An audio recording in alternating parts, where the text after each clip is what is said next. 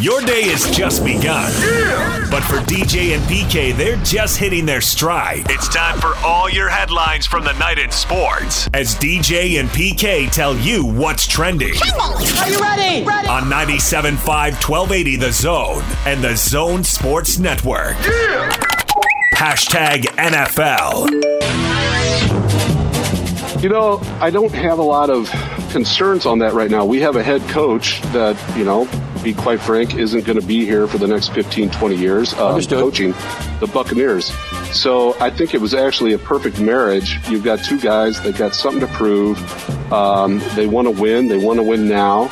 Um, they've got the same mindset. And, you know, getting Tom here, quite frankly, started with uh, hiring Bruce last year. I don't know if that would have, we would be in this situation right now without Bruce Arians as our head coach. And they've, they're they're kind of uh, living parallel lives right now. They've got something to prove, and they want to do it now. Jason Licht, Tampa Bay Buccaneers general manager, talking about the head coach and quarterback combo. The question he was asked there was if the urgency could become crippling. Hey, they got to win now. There's always urgency to win. Quarterbacks get changed out. Coaches get fired. There's always an urgency to win more. Maybe the four-win team doesn't have to get to twelve, but they need to get to eight or nine and be in the playoff race. So deal with it, P K. Yeah, I think if they only got to eight or nine and did not get in the playoffs, that'd be a disappointment. I don't think there's any such thing as a perfect marriage. Uh, maybe you have a marriage that is doing well in the moment, but that doesn't necessarily make it perfect, because perfect is perfect, and there's nothing short of perfection. And we thought Belichick and Brady might have had that, and it turns out, well, maybe not. So in the moment, you can get along great. I'll put it at that. And can they get along great? Yeah, if they win, sure. I like their chances. I'm excited to see what they can do. I mean, that's only two aspects, the coach and the quarterback. And in football, in order to be great, I mean, you have to have a lot of different things. I suppose if you're really, really dominant in one aspect, like the Broncos when they won the World uh, Super Bowl, you can get by on that. But that's somewhat unusual. Normally, there's some balance on your roster and, and on both sides of the ball, and including the special teams.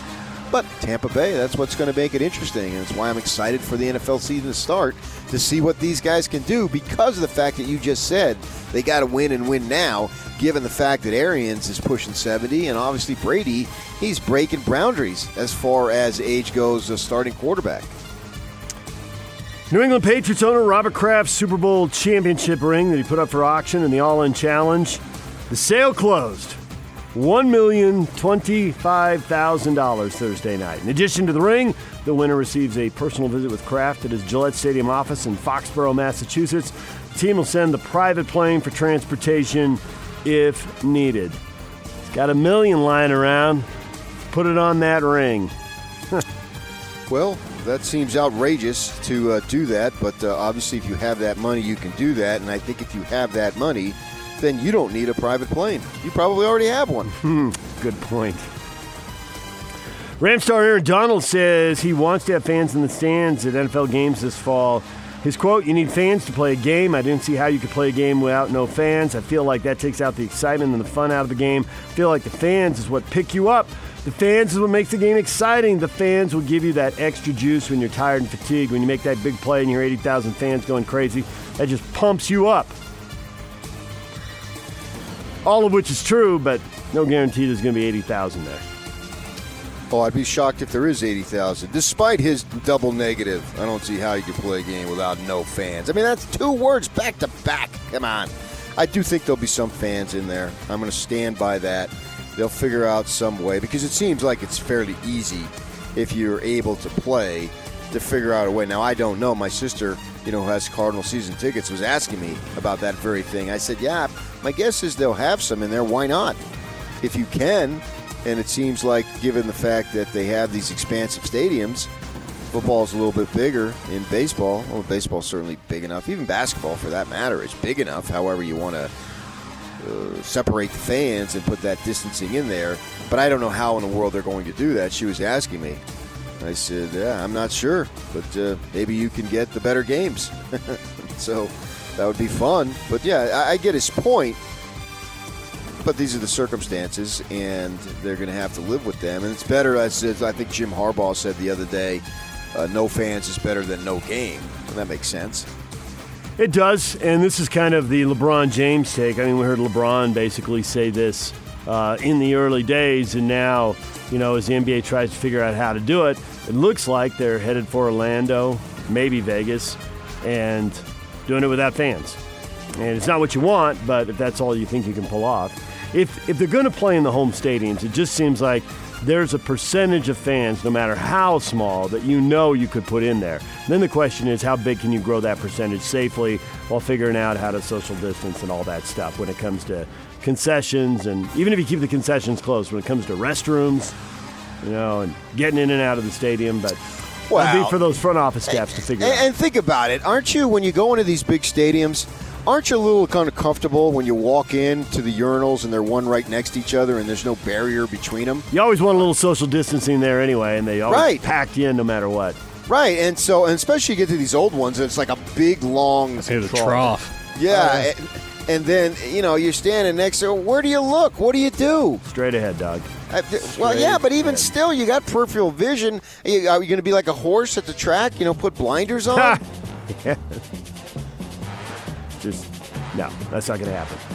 Uh, the N F L is making plans to experiment in the twenty twenty preseason with new officiating positions that would be similar to a sky judge. Ravens and Chargers propose creating a booth umpire and senior technology advisor for each game would have access to the video and the ability to make calls or communicate to the referee based on what they see. So not just going up there for replay, just have constant communication back and forth. I saw it from up here. All right, if you're going to do that, and I can see how ultimately it morphs into this, but if you're going to do this, it's got to be quick. It's got to be quick. Nobody wants the game slowed down. Literally no one went to the game and said, boy, I wish this would just slow down and there'd be more time between plays. So if you're going to do that, it's got to be quick. No, but literally everyone has said, I wish they would have gotten that call right. So I can counteract that. What you need to do is you need to have about twenty drones and have twenty officials in the booth and just one guy down there. And they're all looking at these drones in high def, big screen. Forget Secaucus, have them right there at each game. And then they can just make a call. And then you have an open arena or open uh, press box. And so you have a weighted yellow flag. And then you chuck it down. I like that. Yeah. I like the flag falling from the upper deck. And if it doesn't reach the field, well, that's just too bad. It could be a motorized flag. Maybe it could be a drone itself. Let's put in rocks. Swoops down, lands on the bill of the cap of the referee.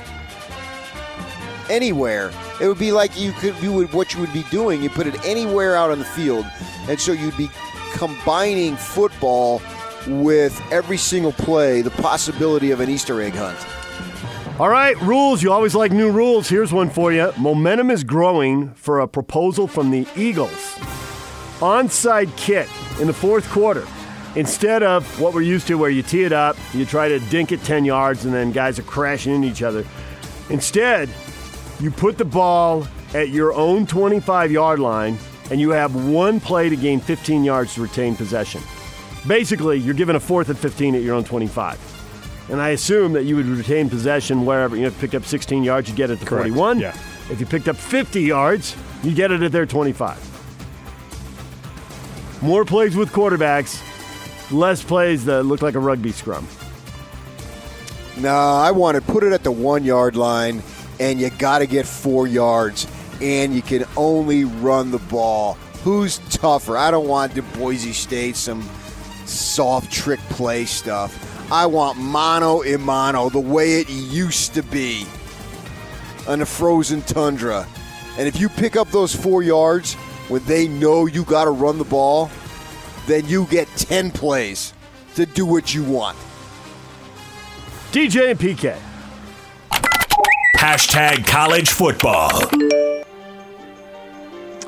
So Washington University in Saint Louis... Uh, they've got a sports business program, and the director, Patrick Rishe, says Patrick Rishe, Rishe yeah, says that uh, the sixty-five Power Five schools would collectively lose more than four billion dollars in football revenues if there's no football this year. Now, one point two billion dollars of that would be lost ticket revenue. Each Power Five school would see uh, at least an average loss of sixty-two million dollars in football revenue. at least eighteen point five million dollars in football ticket sales. And then there have been some reviews of his reviews that say, actually, those projected losses are conservative and don't include potential losses in media revenue, donations, conference distributions, and revenues from corporate partnerships. So if you're wondering, you know, the pressure, you hear about the pressure to play financially, well, there's someone putting a number on it, and other people saying, yep, and that number's on the low end. Uh, that sounds good, but I would prefer someone from Saint Louis University in Washington. We'll see what we can do. Gonna have to start a school. D J and P K. Hashtag major.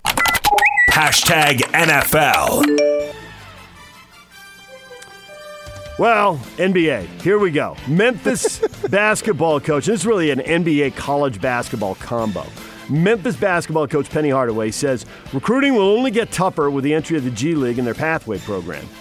He said it's going to have a huge impact because it's just a recruiting war right now when it comes to that, but I think it's going to affect us because we're recruiting a bunch of five-stars. When they took the money from a smaller level to a larger level, and that's fair, it's definitely more appealing to a certain group of guys as we saw this year. So is it a recruiting war, is it really just a recruiting adjustment? Five-star guys are gone, so the schools that are getting five stars are going to go get four stars, which means some other schools are going to have to go get three stars. Oh, are you really going to battle the G League and land these big recruits? I mean, we since it's a recruiting battle, the first thing I thought is, boy, you're going to get boosters to pony up more cash? I mean, you got to cheat bigger and better? How is it a recruiting battle? That's first world problems right there. You see Santa Barbara's in sweat in this decision. no, no, they were able, uh, I mean, I don't know if you followed it, but you know, they were able to score the recruit Maxwell Kupchak. He graduated last year. That's Mitch's son. He was a nice little role player for them. So that type of player is who they're going to get. You're right. They're going to, everything's going to be relative. So if the blue bloods, as they say, can't get a few, well, then they just drop down the next, and then the next drop down, and so forth and so on. So there's a chain reaction, and it doesn't really make a difference. I just don't see where this is that big of a deal because there's a couple of reasons. There's not that many five stars. I mean, you can go years without five stars, really. Uh, maybe one or two. What have we had, three or four kids that said they were going to bypass? I mean, they've already been doing it to an extent. Uh, the couple of kids uh, went overseas. Uh, the one kid went to Hampton, I think, went down to New, uh, Australia. So it's already been happening to an extent. And then there's two, there's a bunch of kids who want to play in front of thousands of people and be on television. And the G League can give you money, but it, it, oper- it toils in obscurity. And it's going to continue to toil in obscurity relative to uh, a Kentucky game or Syracuse game. You know, it doesn't mean they don't play good basketball, and if you go out to the stadiums or arenas or whatever they have, the gyms, and you can have a good time and it's cheap and you can see some nice talent up close, I'm all for it. It's a nice night out, particularly for people who can't afford a, a, a an N B A game to be that close anyway. You know what I mean? Because if you can afford it, uh, you're probably sitting up higher, whereas you can go over to Salt Lake Community or whatever they might be playing that night, and you can see a much more... Uh, Uh, up close, and it can be a better environment. I get all that, but some kids are going to want to play where there's cheerleaders and there's all sorts of media and you're on television and Dickie V is screaming your name, blah, blah, blah. So I don't really see where it's that universal of a big deal. It will have some effect, but I think it'll balance it out and it'll wash out in the end. It goes back to what Aaron Donald was saying that we were uh, talking about earlier in this segment. You know, he wants to play in front of eighty thousand fans, and there are college players who are going to want to play, you know, in front of a sellout crowd at you know, Duke or Arizona or wherever. Yeah, for sure. Yeah. But well, maybe some people, kids. Other go people ahead. Are going to say, where's the money, right? I mean, why go to Australia? If, you, if you're willing to go to Australia for the money, you might as well stay in the U S for the money. So you can see then if they, if they keep anteing up and the G League money gets bigger, that's going to be attractive to people. Uh, but there's only going to be a few. Yeah. It's it's not going to be widespread. And the reality is then then the money under the table will just increase in college anyway. Yes. So. And then the reality is at some point the N B A has to go back to drafting eighteen-year-olds, and then guys can just go live the dream, have the crowd, and have the bigger money. So let's get on with that already. I agree on that one. D J and P K. Hashtag Major League Baseball. I don't believe that they're going to agree to a revenue sharing plan at all. In fact, it's possible that Dave's Baseball after entertaining the idea, does not even bring it to the players because it receives such a strong and immediate poor reaction from them. I expect they will ask the players to take a pay cut, but through some other mechanism other than a fifty-fifty revenue split. That's Ken Rosenthal talking about Major League Baseball and the negotiations with the Players Association, the M L B owners. We told you about a few days ago. They had a sixty-seven page set of protocols, and the Players Association came back and asked for even more testing than originally proposed. In addition to addressing protections for high-risk players, access to pre- and post-game therapies, testing frequency, protocols for positive tests, in-stadium medical personnel, and sanita- sanitization procedures. The devil, P K, is in the details. That cliche, alive and well as baseball figures out how to pull this off.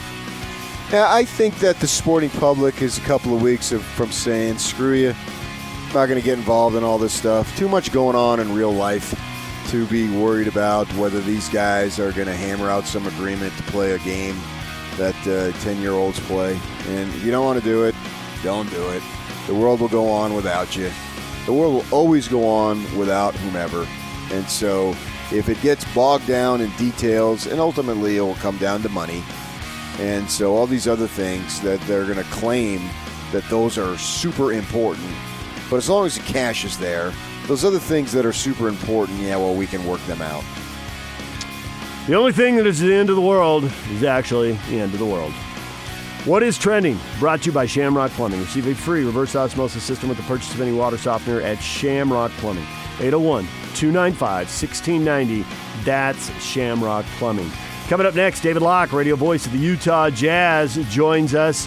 Uh, David Nixon, former B Y U linebacker, will be here at eight thirty. Stay with us. It's ninety-seven point five and twelve eighty The Zone. Let's go! The Big Show. It's a big deal! With Gordon Monson and Jake Scott. Sam Amick from The Athletic. Looks like they're headed for uh, sunny Florida, right? Yeah, most likely. I mean, Orlando is definitely the front runner in this thing. Seems to be on track to get the bid. They seem to be honing in on a one-city format as opposed to splitting it up. It does appear that the league's preference, for sure, is to do Orlando. It's a more controlled environment. It's private property where you can create kind of a medical bubble without having it necessarily feel like a medical bubble, and maybe let people have a little bit of freedom without risking their health. So a lot for the league to get through here, but that's certainly the direction it seems to be going. The Big Show, weekdays from two to seven on ninety-seven point five, twelve eighty The Zone and The Zone Sports Network. D J and P K brought to you in part by Master Electrical Services. Master Electrical is always open during this challenging time. Call Master Electrical at eight oh one, five four three, two two two two for upfront pricing and satisfaction guaranteed. Master Electrical will light up your day. Summer starts this weekend. In addition to whistling on the radio, what are you going to do? Corey says the whole thing is a non-starter. Corey, what a cold bucket of water. Social summer is Memorial Day weekend until Labor Day. Yeah, that's what he's saying. No. No, you got that wrong. Oh, I do. You're right. Thank goodness you were here and you stopped whistling. Social summer is Memorial Day. That tells you how blown out of the water my summer plans are. How did I not even know it was Memorial Day weekend coming up? Well, normally I'd have something planned. There'd be a trip. I'd be counting down the days to a vacation, but I'm, I'm not. I'm not going anywhere. I'm going to tell you. Yeah. Every Friday before Memorial Day, after we do what's trending, it's been a fact for eighteen years. When we come back, I'm so happy I'm whistling. So that was the key. You should have known. Should have picked about that. Here's yeah. Jason. Corey, my apologies. You're a lukewarm bucket of water. The cold bucket of water is Jason. First official day of summer is June twenty-first. It's still a month away. No, no, no, Just no, no, stop no, no, no, no. That's not the way summer works. I, I realize the equinox and all that stuff, yes. Whatever that means. I don't know. The summer solstice, but, P K. Equinox yeah, well. would be a good name for a, a horse, wouldn't it? Down the stretch they come. Equinox by a length. Yeah, I think so. Uh, I think that's what they used to call my gluteus maximus when I was in high school. Okay. Equinox is walking through that door. That was something that would come through that door. Uh, but we summer traditionally, irregardless of some moon and the ocean and whatever, it is about the calendar, and it's the whatever, depending on how many days, one hundred days approximately, from Memorial to Labor. And I'm always happy when Memorial's here, and then I'm a little sad when Labor's here, because that's the traditional summer period. It's funny, you know, depending on where you live. When I was growing up in Phoenix, it was like, man, I was sad on when Memorial yeah. would come, because everything is reversed. I was talking to my sister, as I said the other day, and we're talking about movies, and uh, you know, when the when the theaters open to the general public, uh, my my sister's a pretty good moviegoer, and uh, she was talking about, yeah, I look forward. I said, oh, me too, man. I'm going to get a biggest butt a bucket of popcorn and just slather it up with uh, butter. And she says, yeah, you know, especially now, the movie season is coming. And I'm saying, well, what do you mean it's coming? Yeah, it took me a second. I had to realize, well, down in Arizona, in the Phoenix area, the movie season is more so in the summer because you want to be inside. Whereas here, it's reversed. For me, I always like going to movies in the winter when it's colder, because in the summer, I want to be outside.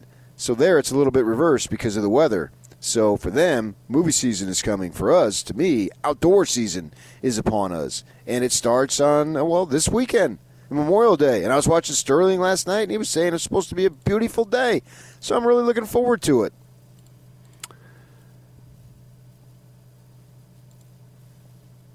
Eric says, I'm going to celebrate by not watching pro sports on T V or in person. Eric's trying to be funny. Well, Eric, the only person who thinks you're funny is your wife. Other than that, nobody else thinks you're funny. Roy says, camping, duh. Headed camping, off. Duh. The great outdoors. I'm not a camper, but if that's what you want to do, great. I love it.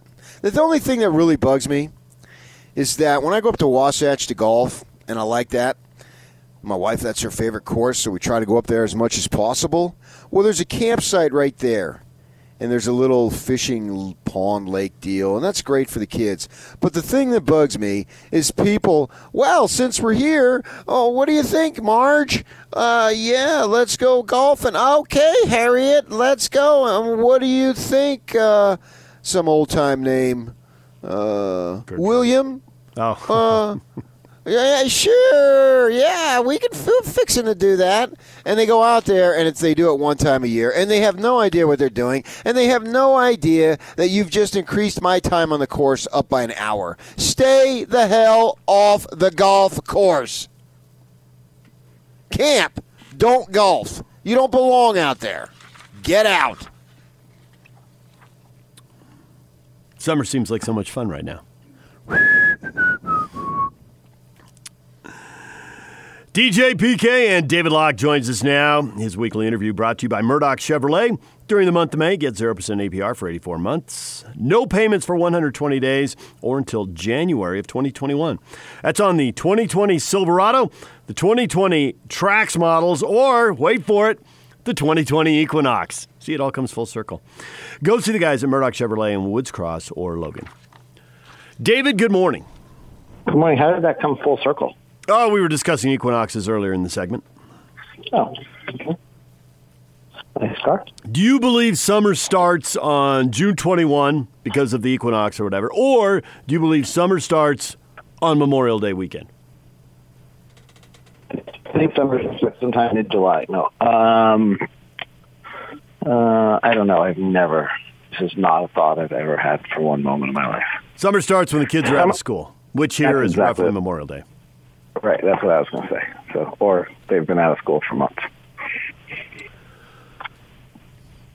So, David, did your did son like graduate from Georgetown uh, virtually? Yeah. Oh, that sucks. Yep. But that's the way it is. wait, wait, wait a second here.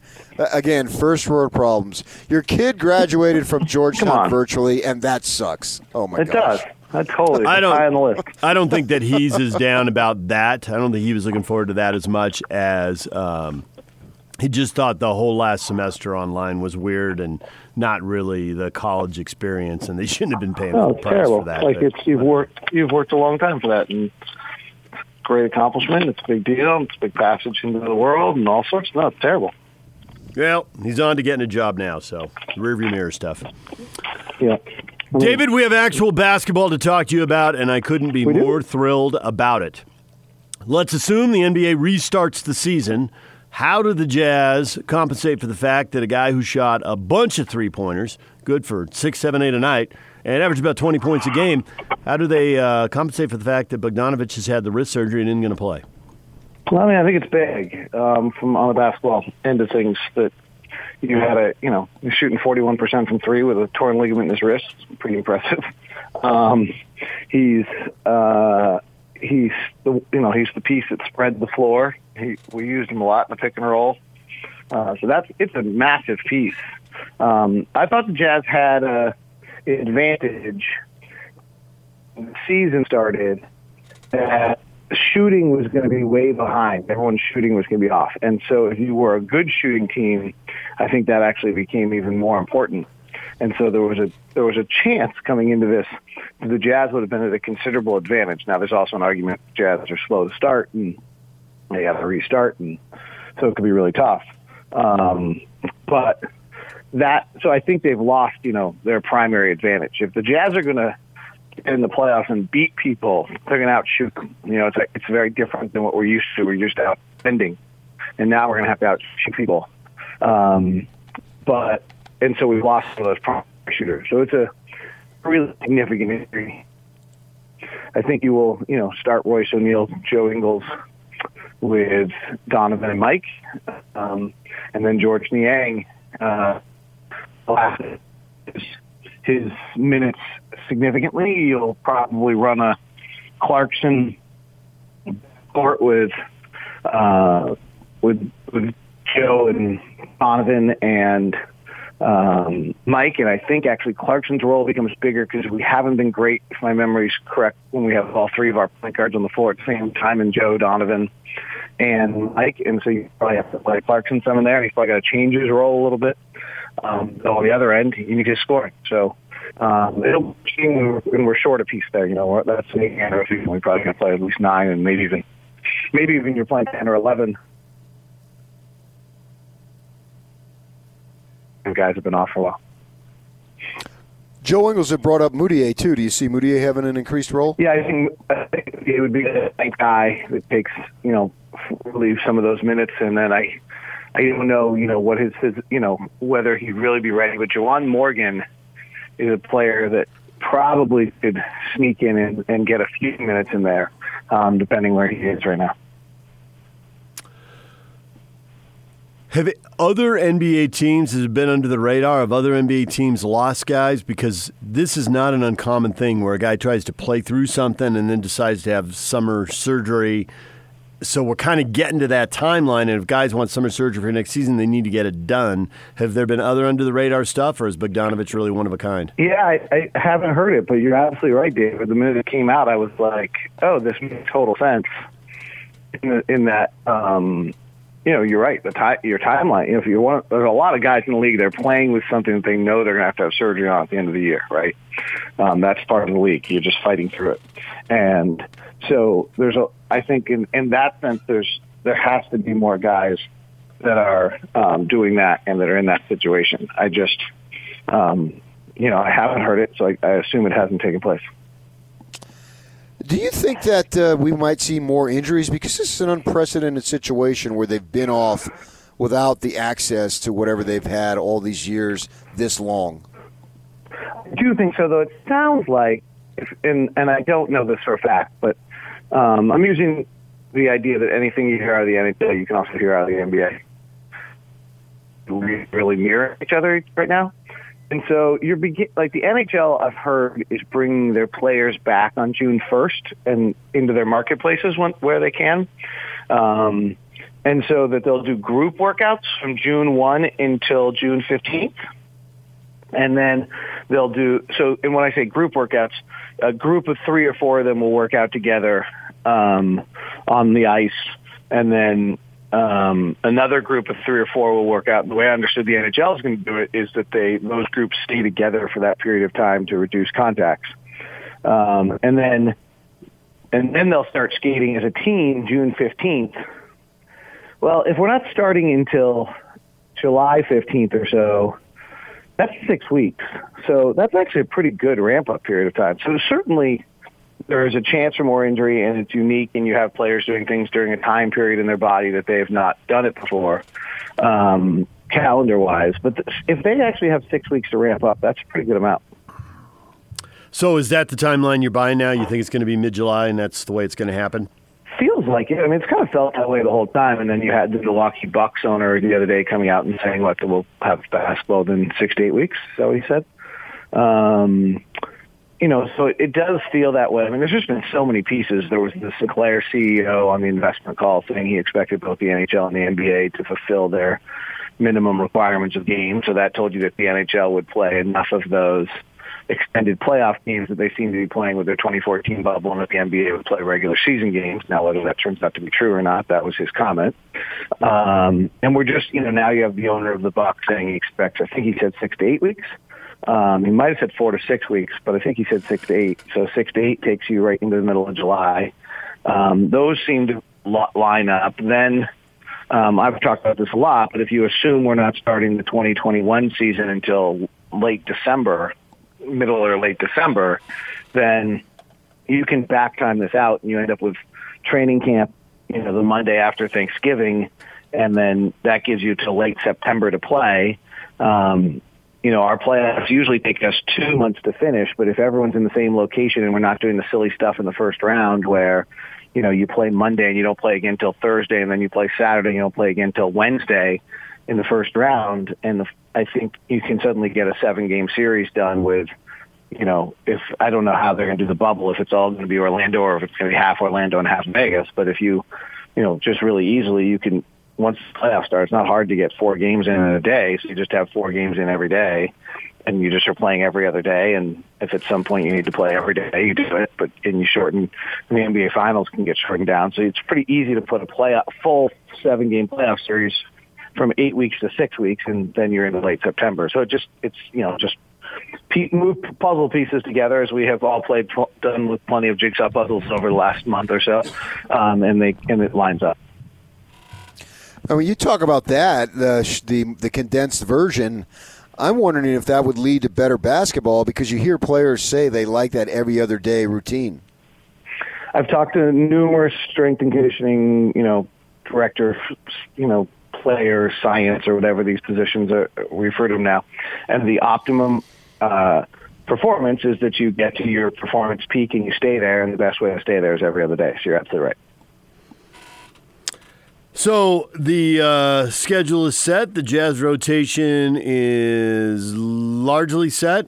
Do they just uh, just do this build up and kind of scrimmage each other, and and uh, Quinn uses that to kind of figure out the rotations, and then and yeah, then maybe those handful of regular got, season games to figure yeah, out. Yeah, you also you know we have to monitor and make sure that there isn't some you know so, some we didn't see it the first time, but that we don't have some rash of outbreak and twelve players on a team get COVID or something of that sort. Um, you know, you, you're going to give yourself enough ramp-up time both to get the players ready, but also to have some scenarios take place to make sure that if there's something wrong with what we're doing, that we know it.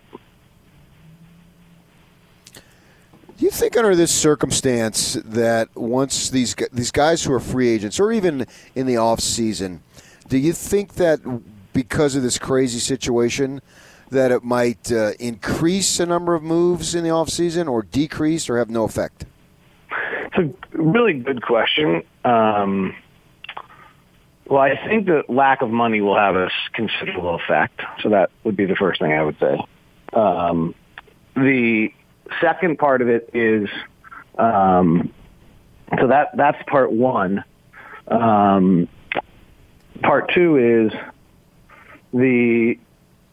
I think it just can affect every player in their own right. Like, you know, like maybe you're going to take a few million less to stay somewhere close to where you live. I, I don't know. Like, this is impacting every person in their own manner. So I, what, I don't know. What do you think, P K? I think that would have an impact in what you're going on. I like this last, last train of thought that you have. It may change the thinking a little bit to be more conservative in that way rather than be bold and entertain possibilities that normally you wouldn't enter- entertain. Because if you have a good thing and things are set up, maybe it's best that you stay and it's not just uh, put yourself out to the highest bidder. And then as far as the teams go, I'm wondering, you know, they might be a little more bit conservative because the thing didn't, you know, however it plays out, it doesn't play out the way it traditionally plays out. So maybe that might uh, indicate like like a, a player like Emmanuel Moutier. I'm just wondering how that would affect his market. And, you know, he's played well when he's gotten the opportunity, and that maybe that they would say, well, let's do this again and have a real season, you know, a, a more normal season, and then make the decisions. That would be my thought. Yeah, I mean, I think the the issue is on the Moutier, um, you know, both both the Jazz money will be less than they had planned available because there's such a, you know, I don't know what the number is going to turn out to be, but if the league had, doesn't play, I think it's a thirty-three percent drop in revenue. Yeah. I think it's from like ninety-six million to sixty-two million, like that. Uh, um, so if, if you lose that, then, you know, Moutier's kind of just has no market, right? Everyone else has, like being a free agent's a death knell. Um, so, in that case, you're likely to get back because there's not a there's not a market for.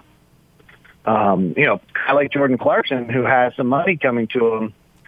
That could get really interesting. Now, it was going to be hard anyway before all this happened because the only teams with money were not very good, and so you had poor teams with money. And does he want to go to a poor team? Does a poor team want a player like Jordan Clarkson? And so that would have been, you know, that's the difficulty for him in the marketplace. Now you have poor teams and not a lot of money, and the good teams very different.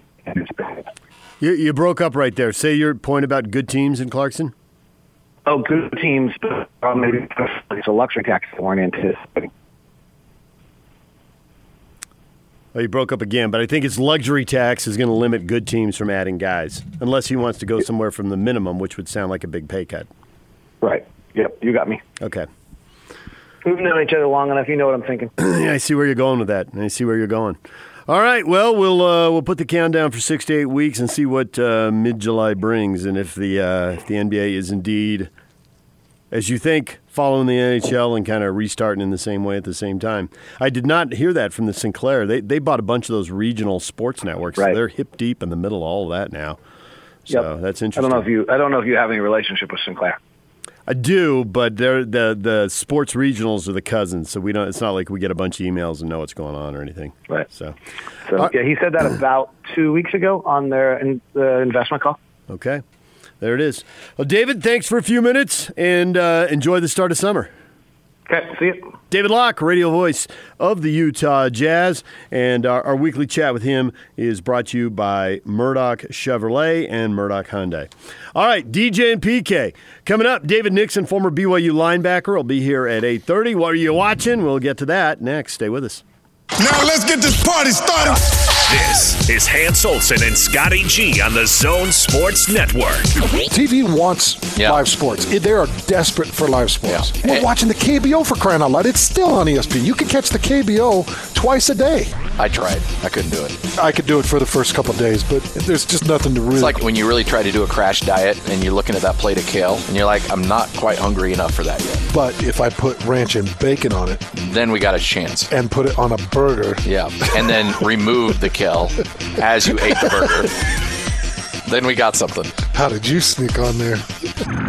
Hanson Scotting. Weekdays from ten to two on ninety-seven point five, twelve eighty The Zone and The Zone Sports Network.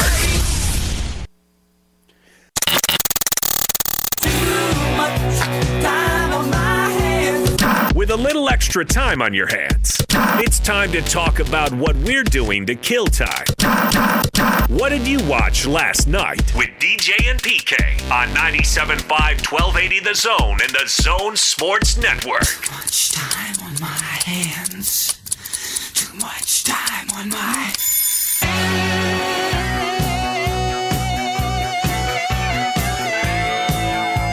D J P K, it's ninety-seven point five and twelve eighty The Zone. What were you watching last night? P K, I was uh, looking at some stuff on YouTube, and if you click on one thing and then click on another, you know, YouTube will start suggesting stuff. And I've looked for enough sports stuff over time that it always suggests sports stuff for me. And I found a not very good clip. It, it got suggested, and I clicked on it. nineteen seventy-five N B A playoffs. Phil Johnson coaching the Kansas City Omaha Kings. Dick Motta, two Utah guys with Utah connections right there. Dick Motta coaching the Chicago Bulls and Jerry Sloan playing. Jerry West was the analyst on the broadcast, and they had like a big chunk of the pregame show there, and West was looking remarkably uncomfortable. And you watched it on YouTube? Yeah, it was on YouTube. I watched about uh, five minutes of it. You can just kind of skim through it. So, there you go. Bulls ended up winning the series and then losing in the conference finals to the Warriors, who won it all. So I watched a little bit of that. That was pretty funny. It was a completely different era. Completely. Everything about it was different.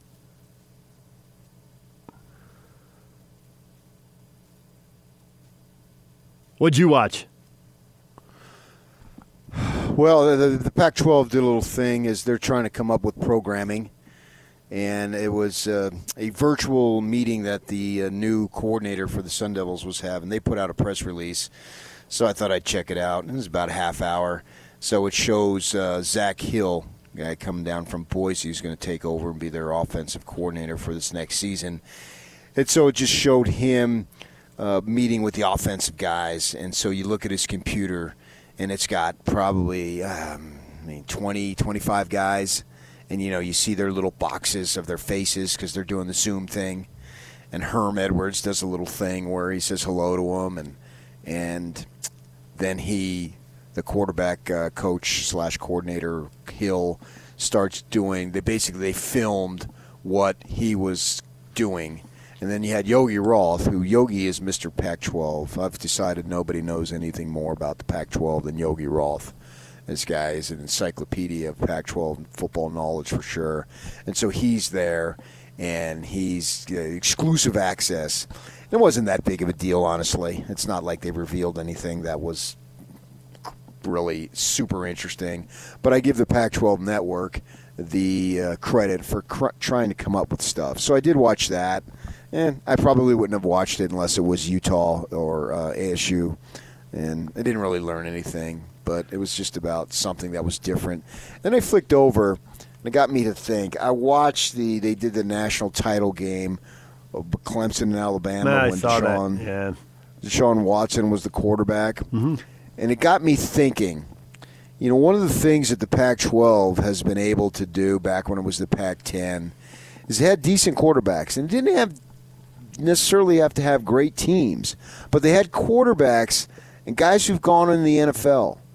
You know, they may not have been great N F L guys. I'm thinking of Stanford. You know, Elway obviously was a Hall of Fame, all-time great N F L guy. He didn't play on a great Stanford team, any of the teams. He never went to a bowl game during his time at Stanford. Uh, but they had guys that, like, I got like a Steve Stentrum or a Trent Edwards. Kevin Hogan here more recently.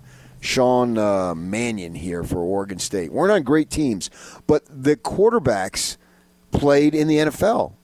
And, and as I say, they may not even be starters, but they went to the N F L. And the thing that got me thinking is now I'm starting to see these traditional powerhouses, and Clemson's not a traditional, but it's certainly a recent powerhouse. If these teams get N F L quarterbacks, then there's really no hope for the rest of the schools because they're already getting the great interior linemen, the great linebackers, slew of receivers, slew of defensive backs. But if programs like Clemson, Alabama, L S U, if they're going to get the top-level quarterbacks, then the rest of us have no hope. Because if you're going to go from Deshaun Watson to Trevor Lawrence, well, you're already doing all that other stuff that you got premier talent, right? Now if you put that position in there, because largely these teams, even throwing Ohio State, yeah, well, they've been winning without big-time quarterbacks. But if you're going to get a Burrow down at L S U, combined with all the other studs that they have, well, what are you going to see? You're going to see fifteen and oh, and you're going to see complete dominance. And that really leaves out uh, programs like the Pac twelve to compete at an, uh, the highest national level. You follow what I'm saying? Quarterbacks for a long time were the equalizer for the Pac twelve. If the whole team yeah. wasn't as good, their quarterback was better than your quarterback. And there was a whole era where they dominated the Rose Bowl for about twenty years in the seventies and eighties based on that exact theory you're talking about. And it's kind of what happened. There were a handful of schools that started throwing the ball first. A S U, San Diego State, B Y U, Stanford, way in front of the cutting edge. But then the whole West got good at it. And when the rest of the country tried, and Troy Aikman is a great example. You brought up how a couple days ago you were talking about how he was at Oklahoma and they were going to commit to the passing game. And this is the start of the trend you're talking about, where a traditional power who had always minimized the quarterback position decided to go all in on a guy who was obviously elite, right? He's going to go on and win three Super Bowls and then step into the broadcast booth for a couple decades. But then they got midway through it, and they just couldn't commit to it. And they went back to the option. He transferred to U C L A, where to the West, where they were comfortable putting the game in the hands of the quarterback. And now that Alabama seems to be embracing it, they were kind of like the last holdout. Ohio State, remember the year they had the big year and they had to play three different quarterbacks? Yeah. I mean, they just went right down the line. They plug in number two. They plug in number three. They keep going. They keep putting up stats. They keep scoring. So I think we're already there at the elite level. I think the last bridge that has to be crossed here that gives everybody hope is that identifying really good quarterbacks is hard to do. Now, how much longer are we going to see the Ben Roethlisbergers of the world at a Mac school? Is everyone going to get so good at identifying quarterbacks? You'll still have busts, but it's if all the big schools bring in a guy every year, is there a way for someone like Roethlisberger to slip to a Mac school or to slip to yes. a Mountain West school? Because, yeah, with Josh Allen. Because I've seen it with San Diego State. Josh Allen, yes. You can look at San Diego State. For a while, they had N F L quarterbacks when I was a kid. And then when I started in broadcasting, they weren't getting N F L quarterbacks, but they had pretty good college quarterbacks. And now, I mean, I thought they were going to get Jack Sears, and they didn't. They had him for half a minute. But now their quarterbacks are largely just guys. Just, I mean, they're they they committed to the run game for the last decade. They're not getting anything close to elite quarterbacks. It can be painful to watch the passing game, and over time they just they may not have any choice. Maybe all the you know they they couldn't even get a guy like Alex Smith, or, nor did they try hard enough. Um, but he ends up at Utah. You know, maybe with Roethlisberger, another guy to throw into that is, you know, an Alex Smith level quarterback. Will he end up at a Mountain West school, or the Power Five's going through so many quarterbacks? Didn't A S U recruit like three of them? One of them is an athlete. Last year? Yeah. They did. Yeah, yeah, yeah. Right. One's already taken off. And so when you have that many, if every Power Five school attacks it like that, and if the big dogs are totally committed to it, so you're going to lose one hundred, one hundred fifty of the top quarterback prospects every year. You know, how is Utah State supposed to do it? Now they got Jordan Love as a first-round pick, you know, and he won them some games, and I also threw some picks, and so that was kind of unusual. But how many time, how often is a Wyoming or a Utah State or a San Diego State going to get an elite quarterback? It's it looks like Boise State can do it. They've elevated themselves to another level, so they get a guy, and then they they get Bachmeier, and then they get Sears as a transfer.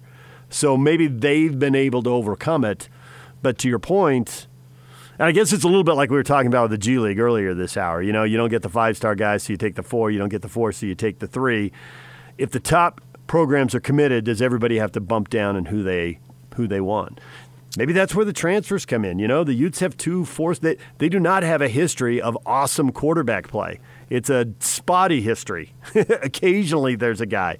But now they have been, you know, four-star guys, but are any of them going to play at a really high level? I mean, it's one thing to be a four-star guy. It's another thing to come in and play at a high level. But I think the more four-star guys you put in your program, eventually one of them gets the job and plays at a high level. Now, the first one transferred. They got a second one committed, and they got two more guys who are transfers who are battling for the job now. So it'll be interesting to see if that's the way you have to do it. Wait for a guy to go to Texas and then come to you. Well, it doesn't matter how you do it, because you look at Ohio State and uh, L S U, and both of those guys were transfers uh, from other places. And so uh, as long as you get them, and yeah, I think that transfer market's a whole different story. But I do think there will be quarterbacks available, because it is a difficult position to evaluate. And so guys will be so-called fall, fall through the tr- cracks. But And that, that's all well and good. But if you're trying to win a national title, you and got to have Lawrence it, or, or Tagovailoa. And if they're going to get those guys, because historically they didn't get those guys.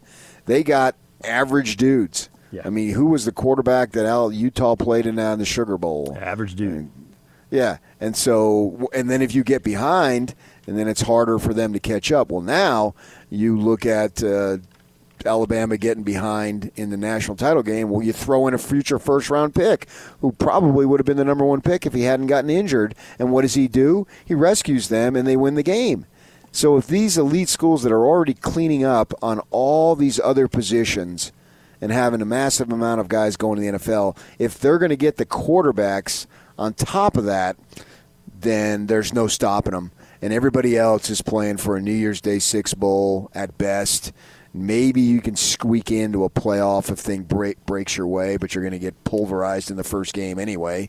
So uh, that's the way I look at it, and it just spells really doom for teams trying to compete at a national level, because you used to count on Alabama, the Alabamas of the world, and Ohio States of the world, and even L S U for a good while, of not having a top-flight quarterback. It was basically some journeyman dude. Now if he's going to be a first-round draft choice, there's no chance for the rest of us. I had to look it up because I honestly could not remember Alabama's quarterback. I've watched so many Alabama football games now. They've been so good for so long, it's all a blur. John Parker Wilson, eighteen of thirty for one hundred seventy-seven yards. Does anything scream more average? Now, to his credit, he was running for his life because Utah's pass rush really got it going in that game. Yeah, but he had some big-time receivers. I think he had Julio he Jones did, there. And he missed him on a deep ball. Right, because they're not. But now, if you're going to get the first round draft choices, they're not missing them on the deep balls. Nope, Tagovailoa. And so you're going to throw it to Amari Cooper, and he's going to score a touchdown. And you're, gonna, and then you're back going, in the game. Right? They're going to win the game. Yes, and and they've already they're stacked everywhere else, and it just it bodes trouble for whatever schools, even Big twelve schools, and we've seen that with Oklahoma. You know, they get in there and then they get worked. D J and P K, it's ninety-seven point five and twelve eighty The Zone. David Nixon's coming up at eight thirty. Stay with us.